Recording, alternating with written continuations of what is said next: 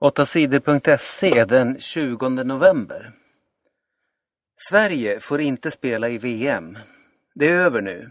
Sverige kämpade bra, men det räckte inte. Portugal vann matchen på Friends Arena med 3-2. Det betyder att Portugal får spela i fotbolls-VM i Brasilien nästa år. Sverige missar VM. Cristiano Ronaldo blev Portugals stora hjälte den här kvällen. Han var fantastisk och gjorde alla 3 målen för Portugal. Zlatan visade också vilken stjärna han är. Han gjorde Sveriges båda mål. Det hände på 5 minuter i den andra halvleken. När han dundrade in frisparken som gav Sverige ledningen med 2-1 jublade alla svenskar. Då började vi hoppas på VM. Men Portugal kom tillbaka. De svenska försvararna hängde inte med när den blixtsnabbe Ronaldo satte fart mot Sveriges mål. Vi var bättre än Sverige i båda matcherna. Vi förtjänar att spela i VM, sa Ronaldo efter matchen.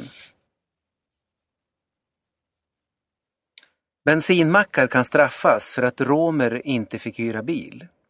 Förra året berättade nyhetsprogrammet Ekot att romer inte behandlas rättvist. Ekots reporter följde med romer till 65 bensinmackar. Där försökte de hyra bilar. Romerna hade typiska romska kläder på sig. På 22 mackar fick de inte hyra någon bil. De som jobbade där sa att alla bilar var upptagna, men de ljög. När Ekots reporter ville hyra bil en stund senare gick det bra. Då fanns det bilar. Diskrimineringsombudsmannen, DO, har undersökt vad som hände. DO:s jobb är att se till att alla människor i Sverige behandlas rättvist. DO vill straffa mackarna som sa nej till romerna. DO vill att de betalar pengar i skadestånd. Nu säger företagen att de har ändrat sig.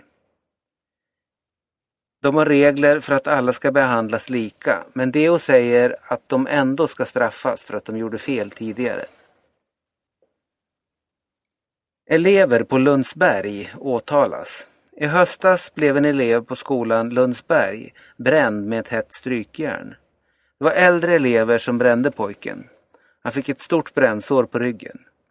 Det hände när de äldre eleverna skulle inviga de yngre. Det kallas nollning. Nu har 9 elever på skolan åtalats för brott. 2 åtalas för att ha bränt pojken.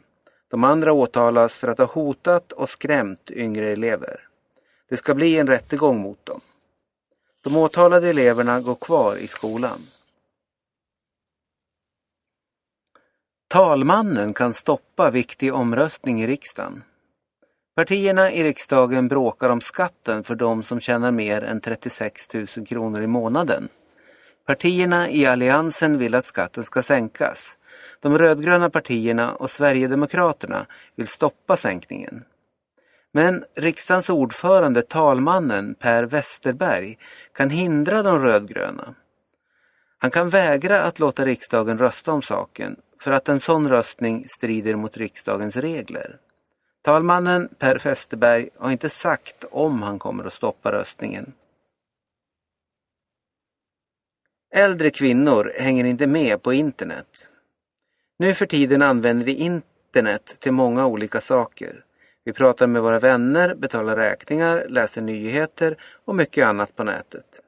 De flesta svenskar har internet hemma, men det är olika hur mycket vi använder internet.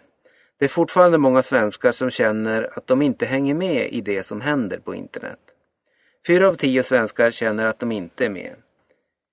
De känner sig utanför den delen av samhället. Det visar en undersökning som kommer varje år. Det är framförallt de gamla som känner sig utanför. Bland kvinnorna som är över 65 år använder inte ens 3 av 10 internet varje dag. Det har också betydelse vilket jobb en person har. Den som har lång utbildning och tjänar mycket pengar använder internet mest. Nästan alla i den gruppen har smarta mobiltelefoner med internet. Bland människor som tjänar lite pengar är det bara hälften som har en smart mobiltelefon. Världsmästaren tävlar inte i helgen. Till helgen åker de svenska skidåkarna sin första tävling i vinter.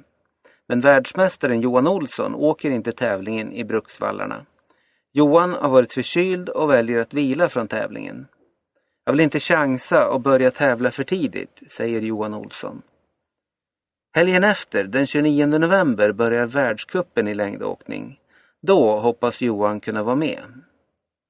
Markus Hellner är också sjuk. Han kommer inte heller att tävla i tävlingen i Bruksvallarna.